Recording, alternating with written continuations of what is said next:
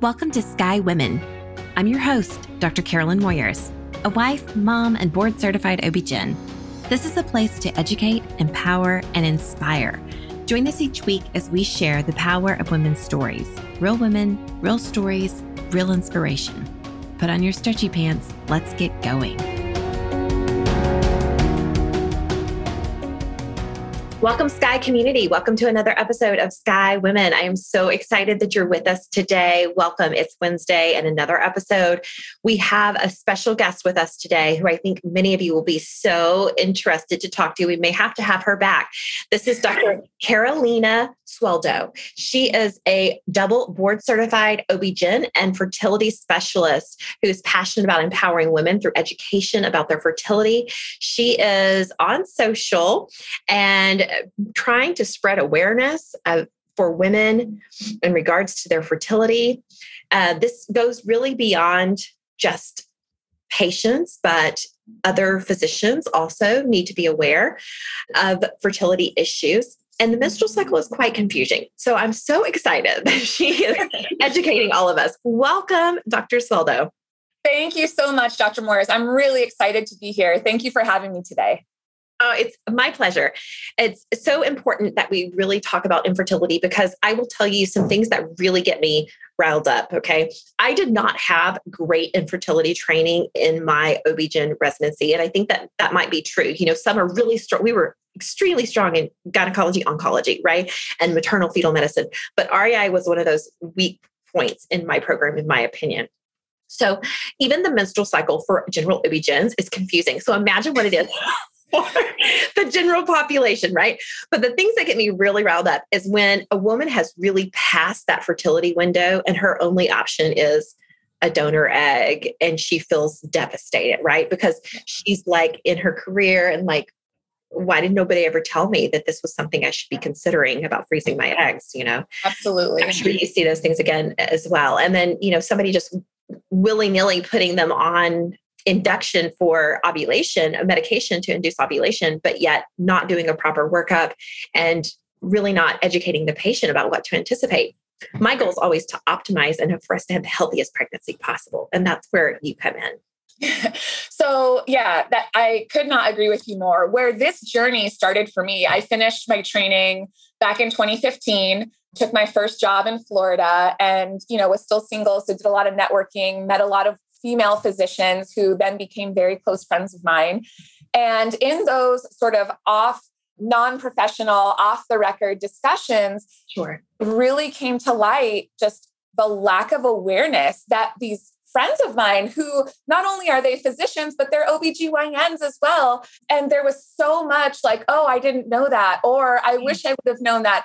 And that's really where my journey started with the education piece, because I realized if these friends of mine who are in the medical profession and who are in women's health don't have a clear handle on this, I can only imagine what the average woman or what the non medical person has as their basis for understanding. So I, th- I think what you say about training is probably true for many programs. I think that you know, REI is one of those specialties. So REI stands for reproductive endocrinology and infertility. So it's all things women's hormones and the menstrual cycle, as you mentioned.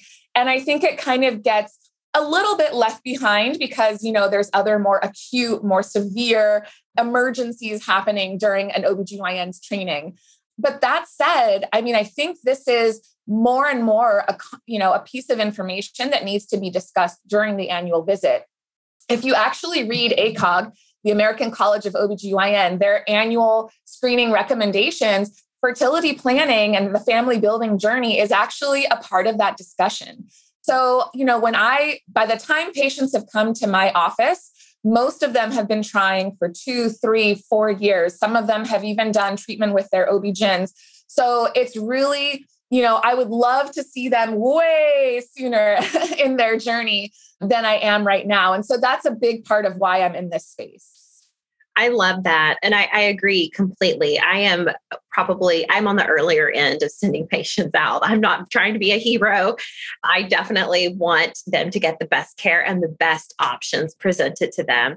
And so the question that I always ask at an annual exam, if it's not blatantly obvious, you know, like they've had a tubal or whatever, is, you know, are you planning to have, you know, what is your plans for family planning? Are you wanting to have a pregnancy in the next year? And if the answer is yes, then, you know, we need to start prenatals. We need to start looking at things, you know, are we having regular ovulatory cycles? Kind of all of the, all of the things. And if we have concern there, I'm going to send them out sooner than later because I want yeah. them the most yeah. time that they potentially have. A lot of times we're waiting later to have to start our families. Right. And and I think you know, when when you read the textbooks, right? So the, the textbooks will tell you if a woman is under the age of 35 and they've been having unprotected intercourse for at least a year, they need to be referred to a specialist. If the woman is over 35, then that that gets shortened down to 6 months. Right. But you know, my philosophy is if a patient is concerned enough about her fertility to be asking you about it, to be asking her OB-GYN, OB-GYN about it, I do think that there is some minimal testing or information, or even doing the consultation at that moment. Even if we end up doing testing and then deciding, hey, you know, everything looks good, we'll continue to wait out that year. If they're concerned enough, I think they should be referred in at that time. And I can't tell you how many young patients I see that are like, well, I was told to just keep trying because I wasn't at a year yet. There's also a bunch of other reasons why you may see some a fertility specialist sooner than a year or those six months in terms of the time frame. So, as you mentioned, if you're not having regular cycles, that's not normal. That means you are not ovulating. We need to figure out why. Let's say your partner has a known male factor, and we know that there's going to be difficulty there. We want to start sooner rather than later. If you've had a history of, you know, a significant STD or pelvic infection or things like that, you definitely want to make sure your tubes are okay. So we're going to want to start sooner rather than later. Another big one that's been getting a lot of attention recently is endometriosis and not to, you know, endometriosis isn't a talk in and of itself, but if you're having severely painful periods or pain with intercourse, particularly deep thrusting, that's definitely something you want to mention to your OB-GYN. You definitely don't want to dismiss those symptoms. So those may all be potential reasons to see a fertility specialist before that six month or that 12 month marker. That's great information. And I want to kind of touch and go a little bit deeper on the male factor infertility because I think that's yeah. one that we overlook a lot, especially as women. We we take it all in on ourselves, yes. right? it's our fault. It's my body. It's failing me. What can I do, right? But what are the things that we should look at? So I always ask, you know, has your partner ever fathered a child, right? Sure. Do they have any health concerns? Like, what are the things that we should be looking at for the male factor? Yeah. So the first thing I want to point out, and I think most people actually don't know, is that male factor makes up about a third of infertility cases. So male factor alone is responsible for 30% of the patients that I see. And then an additional 20% of the cases when there's both a male and a female factor issue. So 50% of the time, we find something with the guy. So it's definitely worth exploring. And there's there's going to be some obvious signs. So for example, if the male has substance, for example, if he's a regular drinker or a regular tobacco smoker, we know that those can affect male fertility. What about testosterone? right. If he's, you know, obese, so we know that men who are severely overweight have increased levels of circulating estrogen that may impact their sperm production.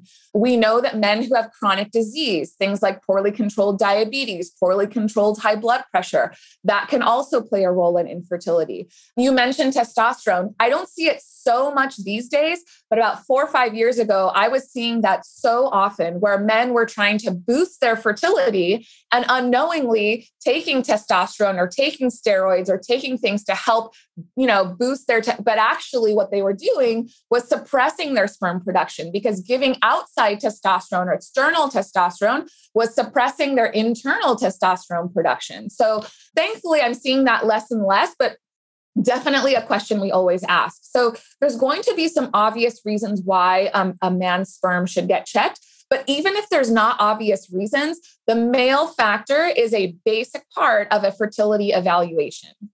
Mm-hmm. Absolutely. And usually that can be done in the REI's office or with the urologist, correct? Right. So most OB-GYNs would be comfortable ordering the semen analysis and there's different, you know, labs depending on where you are geographically. Certainly a fertility specialist would be the one, you know, to also order and it can be done in most fertility clinics. Now in the last 2 to 3 years there are some at-home tests that have come around because there is a lot of embarrassment and there's a lot of fear that guys feel surrounding the semen analysis. And, you know, to this day, I mean, I've been in practice seven years, not including all my years of training. The semen analysis is always the last thing to come in. right, right, right, right. It's always the struggle to get them to do it. And so there's definitely sort of this un you know this taboo or undiscussed piece of the feelings and emotions you know what if it's abnormal? What does that mean for me and my manhood? And and you know what does that mean for me as a man etc so it's definitely you know there's a lot of a uh, psychological component that goes along with that semen analysis. And i think that the com- the industry is now responding to that. And so in the last 2 3 years i've seen a couple come up, I wouldn't just buy anything. I would at least talk to a provider, whether it's your OB/GYN or your fertility specialist, to see if they have one that they prefer. But at least it's a first step in the comfort of the man's home to get something done. Interesting. And so then the, do those results come to the patients? Correct. The results come to the take them to their doctor. Correct. Do you have one? I know you're probably not sponsored by any, but do you have one that you recommend asking for a fellow OB-GYN? Yeah, yeah. So, so definitely none that I specifically endorse. There's two that I'm familiar with that are out there right now. Yo is one of them, and then Fellow is another one. And those are those have both kind of made the rounds within the infertility community. But I certainly would not endorse any of them. Okay. yeah. Okay. So definitely always talk to your provider first. Okay, good. I'm comfortable ordering the semen analysis. It's just I don't necessarily know how to give them adequate information with the results, right? so yeah, so that's a great point. And I think, you know, what I always tell my referring providers is even if you order it and then have them make the consult so that when they come to me, the workup is done, it makes for a much more productive discussion. So even if, you know, even if you can at least order it to get that ball rolling by the time they get in to see me. As far as the results, it really depends on where it's done. Most fertility clinics are using the newer WHO criteria. And so there's four different parameters that we look at. We look at the amount of ejaculate, the amount of sperm, the forward movement, also known as progressive motility, and then the shape of the sperm or morphology. Mm-hmm. So those are four parameters that we look at. But honestly, depending on the lab, those may vary a little bit. Right. Okay. Well, I think that's helpful information because I feel like we hear a lot about female infertility, but yes. then what about this male factor? That is a third of the cases. So I absolutely thank you so much for kind of shedding some light on that for our audience. But let's take it back to the woman because women sure. are the ones who are mostly listening. uh, and let's talk about the menstrual cycle and our ovarian aging. Yeah, no, I lo- so this is a conversation that I probably have anywhere from 5 to 10 times a day in my office. And so what I explain to patients is that you know, we as women, we are born with a set number of eggs we're going to have in our lifetime. And that's actually different than men. So men have the cells in their testicles to generate new sperm every 3 months. So their reproductive lifespan is much longer. There still is testicular aging. And depending on the study, that ranges anywhere from 45 to 55 years old and beyond. But men can be parents much later in life versus women. So our magic number is 35. And essentially, what we see is that under the age of 35, the number of eggs present and the quality of those eggs present tend to stay fairly stable. There is some decline, but it tends to stay fairly stable. Over the age of 35, if you imagine a diagonal line down, there's a very slow and continual loss in both the quantity of eggs as well as the quality of eggs. And then above age 40, that diagonal line now becomes much more vertical. It's much more dramatic. So the year on year changes are much more severe.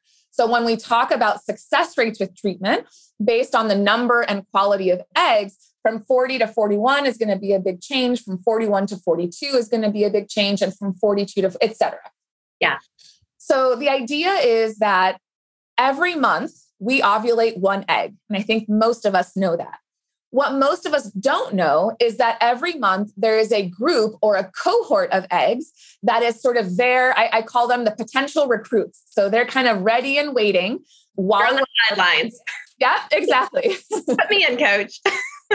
exactly. So, sort of the, those follicles that are potential recruits or, or eggs in waiting. And we have the hormone coming from the brain to recruit one of them, and it gets selected to be the dominant follicle to go on to grow and ovulate.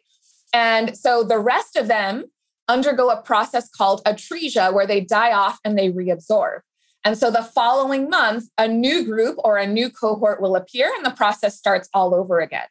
So in our 20s, let's say we average 15 to 20 eggs a month in that cohort. Remember, only one gets selected out to ovulate. As we get older, so age 30, that maybe goes down to, you know, 15. At 35, that maybe goes down to 10 to 15. And at 40, it goes down and down. So that is what we call ovarian reserve. So when we talk about ovarian reserve, we're talking about what is that group or what is that cohort that that patient has at the beginning of their cycle because that is what the fertility specialist is going to be working with when it comes to treatment. So there's different ways to measure ovarian reserve. And that ovarian reserve is basically measured two ways by vaginal ultrasound. And ideally, that vaginal ultrasound is done during your menses because that's when things are quiet. So that's when we have the most accurate read. And then by blood, by blood work. And when we do blood work, there's two hormones that we're looking at. One is AMH or anti Mullerian hormone. And I call AMH the new kid on the block, although now not so new. It's been around 10 plus years. The nice thing about AMH is that it can be checked anytime. So, any time of the cycle, if you're on birth control, if you have an IUD, and you just want to check a measure of your egg reserve, AMH is a great hormone because it can be done at any point. The other hormone that we look at and have looked at traditionally is FSH or follicle stimulating hormone. And that is the brain's recruiter hormone. So that's the one that goes into the ovary and says, okay, which one is going to, which one of you guys is going to be that dominant follicle for this particular month? But when we order FSH, we always have to order an estrogen level with it to be able to interpret the value. So when we order FSH, it has to be done at the beginning of the cycle. The patient cannot be on any hormones and has to be checked with that estradiol level. So, because of those restrictions, AMH just tends to be an easier hormone because of the less logistics involved. So, those are the three markers of ovarian reserve. And as a fertility specialist, if I look at those three things, I can tell the patient where she falls in that egg quantity range for her age. So is she average? Does she have a higher than expected ovarian reserve or egg quantity? Or does she have a lower than expected egg quantity? And that's something known as DOR or diminished ovarian reserve. That is something that we're seeing more and more of. And there are some theories as to why, but those are all in relationship to the ovarian reserve testing that we're talking about. Fascinating. I love how you explained that. Made complete sense to me. Great. Awesome. Awesome. love it. That's the goal. yes. So that is how our ovaries age over time. So, and I'm so sorry to interrupt you, but I just want to add one thing because, in particularly in Miami, I saw this a lot. Patients would come in and say, "Oh, my doctor told me I have the ovaries of a 30 year old, and she's a 43 year old patient, right?" Such a BS statement.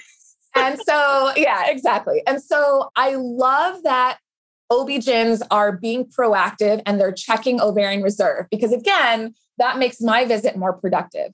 But right. what we'll always have to keep clear is that quantity is not the same as quality.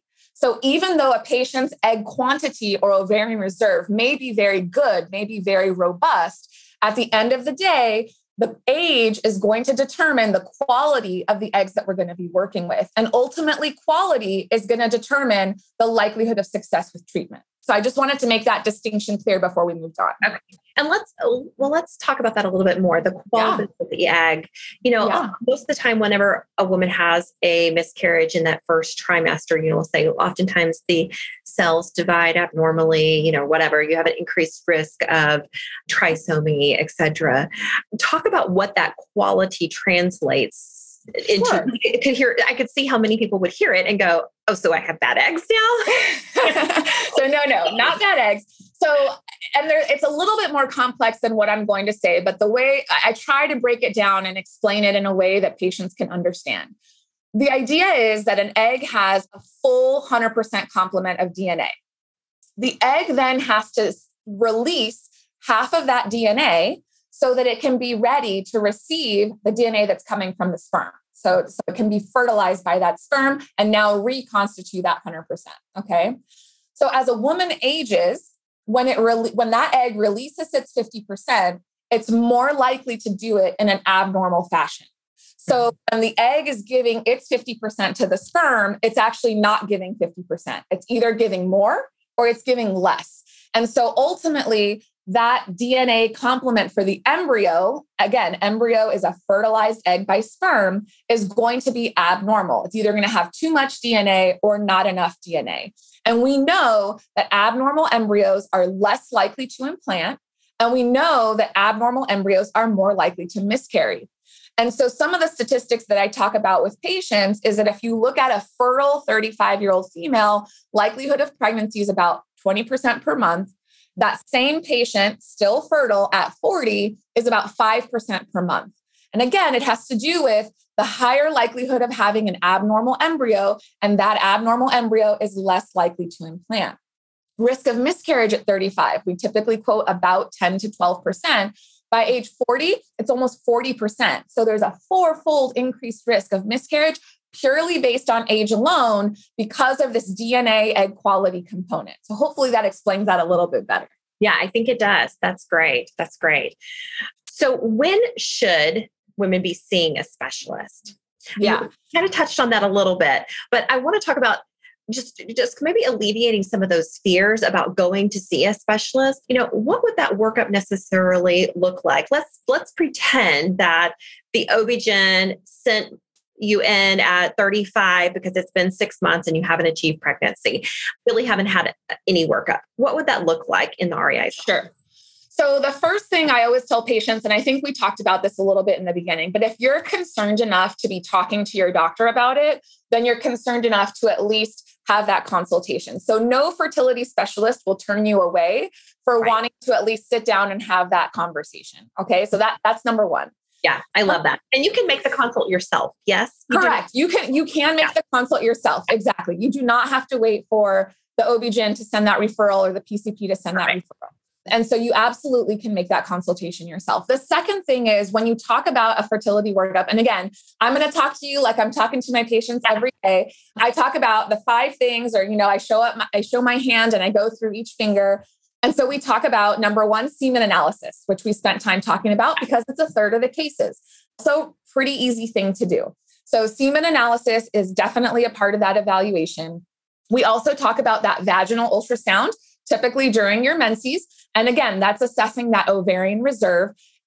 We're also going a step further, right? We're also looking for pathology. Are there cysts? Are there fibroids? Are there things that could be structurally interfering with fertility? But really, right. Even if everything is normal, we're taking that extra step of looking at the size, shape of the uterus, size, volume of the ovaries, and I think of the ovary like a chocolate chip cookie. So I'm looking at the size of the cookie and the number of chocolate chips. And that has always just stuck as a really great visual for me. Okay. So, in addition to the semen analysis and the vaginal ultrasound, do do hormone testing.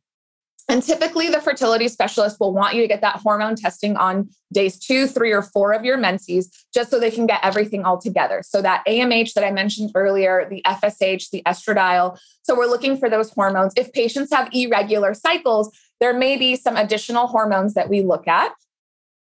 But there's also going to be a complement of what I call pre pregnancy testing. So, things like a blood type, varicella, rubella. You know, are you immune? Do you need vaccine boosters before we get pregnant? You mentioned diabetes at the beginning of our talk. If a patient is overweight or obese or has a family history, we might check, you know, make sure she's not diabetic before we start treatment. So there's there's some pre-pregnancy testing, and every fertility specialist is a little bit different in what what and how they order it. Right. Um, but most of us are doing that to some degree. Okay. So again, semen analysis, vaginal ultrasound, blood work, and then most of us are doing some sort of tubal assessment. And the majority of clinics are doing an HSG, which is a hysterosalpingogram. And that's a dye study to make sure the fallopian tubes are open. There are a few other modalities that are not as frequently used that are also possible. But essentially, what we're trying to do is assess the fallopian tubes, and that cannot be done with just a regular vaginal ultrasound. Right. And then lastly, we talk about genetic carrier screening. And so, if the OB-GYN has not talked about that, we are probably talking to the patient about carrier diseases. Mm-hmm. And again, that's a talk in and of itself. But basically, the idea is that you are normal, but you may be a carrier of a disease, for example, cystic fibrosis or spinal muscular atrophy. If your partner is a carrier for the same disease, then potentially the baby could have both bad genes and then that baby would be affected. So definitely, you know, needs a more in-depth conversation than that, but uh, but just a brief explanation of what that looks like. So those would be the five components to the fertility evaluation. Perfect. Perfect. Well laid out. Okay, let's switch gears and talk about lifestyle modification. Yes. Yes.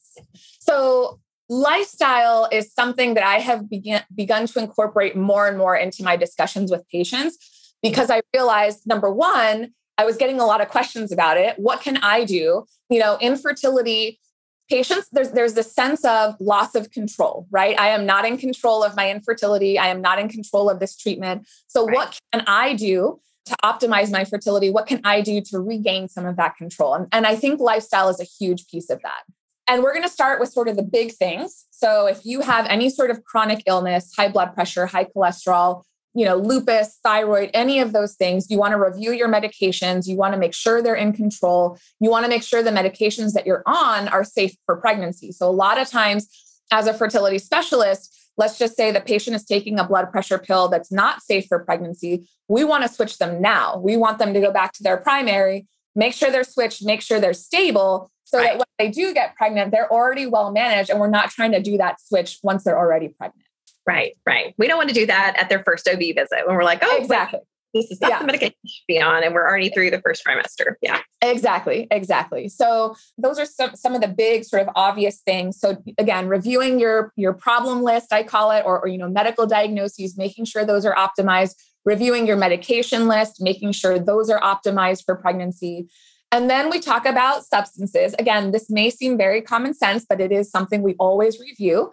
You would be surprised with uh, caffeine and alcohol, how many discussions I have to have about cutting back on those. And, you know, I think tobacco and, and other sort of uh, recreational substances, I think people understand that kind of commonsensical. Caffeine and alcohol are such an integral part of our daily life in our American culture. So, definitely a discussion that I have with every couple. And then the third piece that I always talk about is weight. And that can be both underweight and overweight. And ASRM, my governing body, the American Society of Reproductive Medicine, has a great little infographic about weight and fertility. Mm-hmm. And we use BMI. And again, you know, it's not the best marker of, of health, but it is what most of us use. If you are underweight or if you are obese, there is actually very good data in the medical literature to show that that is going to impact your ability to achieve a pregnancy. Mm-hmm. And so really focusing on trying to optimize that weight, either you know, trying to get into the normal range from underweight or trying to reduce into the overweight category from obese will definitely be helpful in terms of things that you can control as you look now towards testing and treatment for your fertility. Mm-hmm. When we talk about weight, really what we're talking about is lifestyle, nutrition, exercise. Um, a lot of people will ask me, you know, is there a fertility diet? Is there a certain type of exercise? And I think for me, you know, number one, that's not my wheelhouse. And so I always work with specialists, whether that's, you know, a registered dietitian who I, you know, have partnered with a few throughout my career to make sure we're treating the patient completely, whether that's a physical trainer or whatnot. So I try not to overstep my bounds in that regard. But my one message is what is going to keep you consistent? What are you going to be able to do in the long term? Because doing, you know, the the rapid kind of I'm going to lose 20 pounds. Bad, yeah. Bad diet. That's not healthy and it's not long term. The yeah. other thing, and the other reason I believe working with professionals like dietitians is so important is because for some diseases, so for example, you know, intermittent fasting is really popular right now. Keto really popular right now. Both terrible for PCOS patients. Mm. Terrible for patients who have ovulatory dysfunction. So mm really understanding what your underlying diagnosis is and how to best address it from a nutrition standpoint, I think is super important for optimizing your long term health and your fertility. When you talk about endometriosis, anti inflammatory foods can be a big thing to help you know control symptoms and potentially mitigate that pain at least to a certain degree not that medication won't be necessary but again optimization and control so I think working with professionals is super important in that regard. Yeah, absolutely. It does take a multidisciplinary approach because we cannot be the experts on all the things. Exactly. and pretending exactly. that you are is a disservice to patients, in my opinion. So I absolutely, absolutely. So for me, it's like here are all the resources, yeah. and of all of this, what are you going to be able to do long term? Right. Can you incorporate and really make a lifestyle change? The other question I get a lot for rapid weight gain is medication you know, oh, my primary said they'll prescribe phentermine. What do you think about that? And, you know, so we have to have that discussion. And I really just don't think that that is a good long term approach to what we're trying to do here. Yeah. I want to bring it back to the caffeine and the alcohol comment because I really think that there is such a wine culture in our society. I'm not judging, just saying it's there, and especially yep. moms. And yep we need to know like what is a reasonable amount to consume and when is it affecting our fertility? And the same with caffeine right? Because you know some of us are just tired and trying to make it through the day. Absolutely absolutely. And as a full-time working mom i understand that more than anyone. Caffeine is like my my lifeline. And uh, yeah i mean i definitely enjoy a glass of wine myself. And i think it's you know it's everything in moderation and if we can actually pause right now, I want to pull up the, the chart from ASRM just to give you sure. like the actual data. So give me one second. Hey, Dad. So regarding alcohol and caffeine, obviously that is, you know, a huge component of daily life for most people.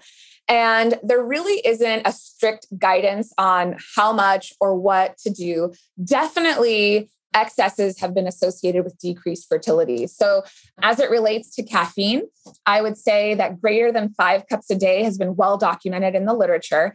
And when I tell patients five cups a day, they're like, oh, no, no, no, no, don't worry. But I'm like, wait, wait, wait. this is five cups of regular coffee, not your venti triple shot, because that's going to equate to more cups, right? So, you just have to be careful in terms of how you're translating the information. And for an eight ounce cup versus a, you know, right. exactly. With fun day. espresso. And, exactly. Exactly. And so kind of if I tell patients, if you are used to having your regular cup of coffee in the morning, that's fine. Don't decrease that because there's also stress associated with the restriction, right? And the sort of I'm sacrificing all of this for my fertility. I'm giving up all of these things. So it's really trying to maintain a sense of normalcy, maintain a sense of routine. So if you're used to having one cup of coffee in the morning, that's fine. I'm not going to tell you to stop that. Now, if you're working nights and you're drinking monster energy drinks to get you through the shift, and then you're doing coffee to wake up, and then you're, you know, et cetera, et cetera, or any of those energy drinks, really that that's we got to cut back and we got to figure out a way to get you to a, to a more regular type of consumption. And so the same is true for alcohol. When you look at, you know, more than 2 drinks a day for women, it really does show an impact to fertility. So I mean, is having one glass of wine a night going to be a problem? Mm, probably not. But if we're trying to optimize our lifestyle, if we're trying to get as healthy as possible to go into treatment, if we know that alcohol alters our brain and our neurotransmission, and we're going to be doing hormone treatment, do we really want those interacting with each other? So for me, I try to counsel patients, you know, if you need this in your life, again, for that sense of routine, that sense of normalcy, one glass of wine a week or two beers a week, I'm okay with. I'm not going to tell you to cut alcohol out completely, but I think it's all about moderation and what's going to keep you sort of, you know, from losing it as you go through this process. Right. Right, because the infertility journey is a very emotional process. I watched that firsthand with my sister when she went through it. And I was really a little upset with my training because I was like, how do I not? I really didn't feel equipped. I didn't have the tools to help her adequately, but I knew where to send her to get the help, right? but that is, it's emotionally, physically, financially draining on a relationship yes. for sure. Yeah. And I, you know, again, as the medical provider, there's only so much that you can address in that. But I think, and, and you would actually probably speak better to this, I feel there's a lot of similarities with the fourth trimester or we know, you know, if the C-section scar has a hematoma or if there's an abscess or, you mm. know, mastitis or whatnot. But the emotional aspect, the psychological changes, I mean, all right. those hormone changes that are happening that are so stressful for a new mom, so right. much that is relatable to fertility. And I don't think it's talked about enough. So, you know, the, the comparison I always give, and, and I, I remember just my jaw hitting the floor when I heard the statistic at an ASRM meeting is that women's cortisol levels who were going through IVF were comparable to women going through chemo and radiation for cancer therapy. Wow. That, well, yeah, yeah. And I just remember being blown away by that because stress is such a hard thing to measure, right? Like how do you objectify that? But but that really put it in perspective to me. And I tell that to every patient because I'm like, listen, we know this is going to be stressful. We've got the data. Here it is. So, how are we going to be proactive? How are we going to get out in front of this? What is that for you? But yeah. being proactive about stress management is such a huge piece of this. And in some states like Massachusetts, where IVF is covered up to six cycles, which parentheses is amazing, amazing because financial barriers tend to be the rate limiting step for most patients. Right. But when they looked at the reproductive psychology of patient dropout in those states, it was not financial because they had the they had it covered it really was the emotional toll and the burnout that happened going mm. through it. and the patients ultimately dropped off after cycle 3 or 4 because they just couldn't do it anymore so stress yeah. huge part of this i mean again another talk in and of itself for us to to talk about in terms of how to be proactive and how to manage that you know and some yeah. people it's telling their friends and family some don't because then they get the unwanted questions. So then it's okay, you know, group support, online support, therapy, counseling, incorporating meditation. I did an Instagram live recently with Dr. Andrea Rosenbaum. She talked a lot about mindfulness and cognitive behavioral therapy, which was fascinating in terms of stress management through the journey. So I think there's a lot patients can do, but I think the first step is acknowledging it and just recognizing that, you know what, this is stressful and it's going to be stressful. So let's just get out in front of it. Yeah, absolutely. So, quickly, as we wrap this up, let's sure. about the treatment options because I think so often, whenever patients go to see the REI, they're like, oh, no, no, no, I don't want to do IVF. And they think that that's the, the only route that the reproductive specialist is going to offer them. Yes, thank you so much for bringing that up. And you know, I always give the example. I I am great. I'm so grateful to Hollywood because they have really lifted the taboo lid off of infertility. So patients and and just society in general is much more comfortable talking about infertility and their journeys than ever before. I think in our in our society. So for that, I'm extremely grateful. However, with that comes the fact that everybody thinks that seeing a fertility specialist is going to equal IVF. And that is 100% not the case. Really, the treatment has to be individualized, it has to be tailored to each case. And depending on the diagnosis, is really where the focus of the treatment should be. So, for example, young patients who are not having regular cycles, their treatment may include something as simple as medication, with ultrasound monitoring, excuse me, oral medication with ultrasound monitoring, and then intercourse at home. So it could be very, very low invasive, less expensive treatment option. Mm-hmm. intermediate option that's not talked about often, which is artificial insemination or IUI. Mm-hmm. IUI stands for intrauterine insemination. It's basically like a pap smear visit for the woman, where we deposit the sperm inside the uterus, and that's combined with fertility medication for her. Jane the Virgin. She had the yes, IUI. Yes, exactly. yes, thank yes. you. Yes, great example. And I feel like it's not really talked about much, but that that's a great TV example of that. Reproductive surgery. So for some patients, they require surgical removal of different pathology before they're able to conceive, and then potentially can get pregnant on their own. And then lastly, IVF. And IVF has a number of iterations of what it can look like. So, you know, what you see in Hollywood or what you see on TV may not actually be what IVF looks like. Mm-hmm. Right.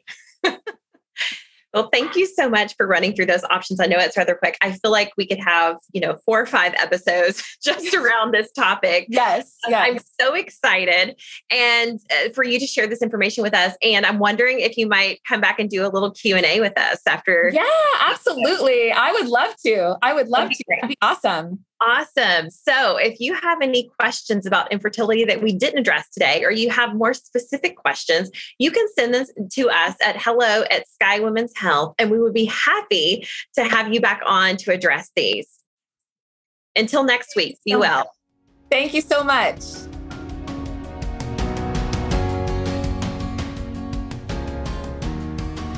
All right, Sky community, thank you for listening to another episode. This episode was sponsored by Sky Women's Health. As a reminder, we're in the Dallas Fort Worth area and we help relieve back pain and pelvic pain in pregnancy and beyond. If you are pregnant and having pain and you feel like you have no reliable way to relieve it, look us up at skywomenshealth.com, request an appointment, and we'll call to get you scheduled. As a board certified OB-GYN with a neuromusculoskeletal medicine fellowship, I help you realign with hands on drug free treatment and relieve pain on the spot without medication. We'll help you maintain these results through your pregnancy and postpartum period. Every pregnant person deserves this, and we are so excited to serve you.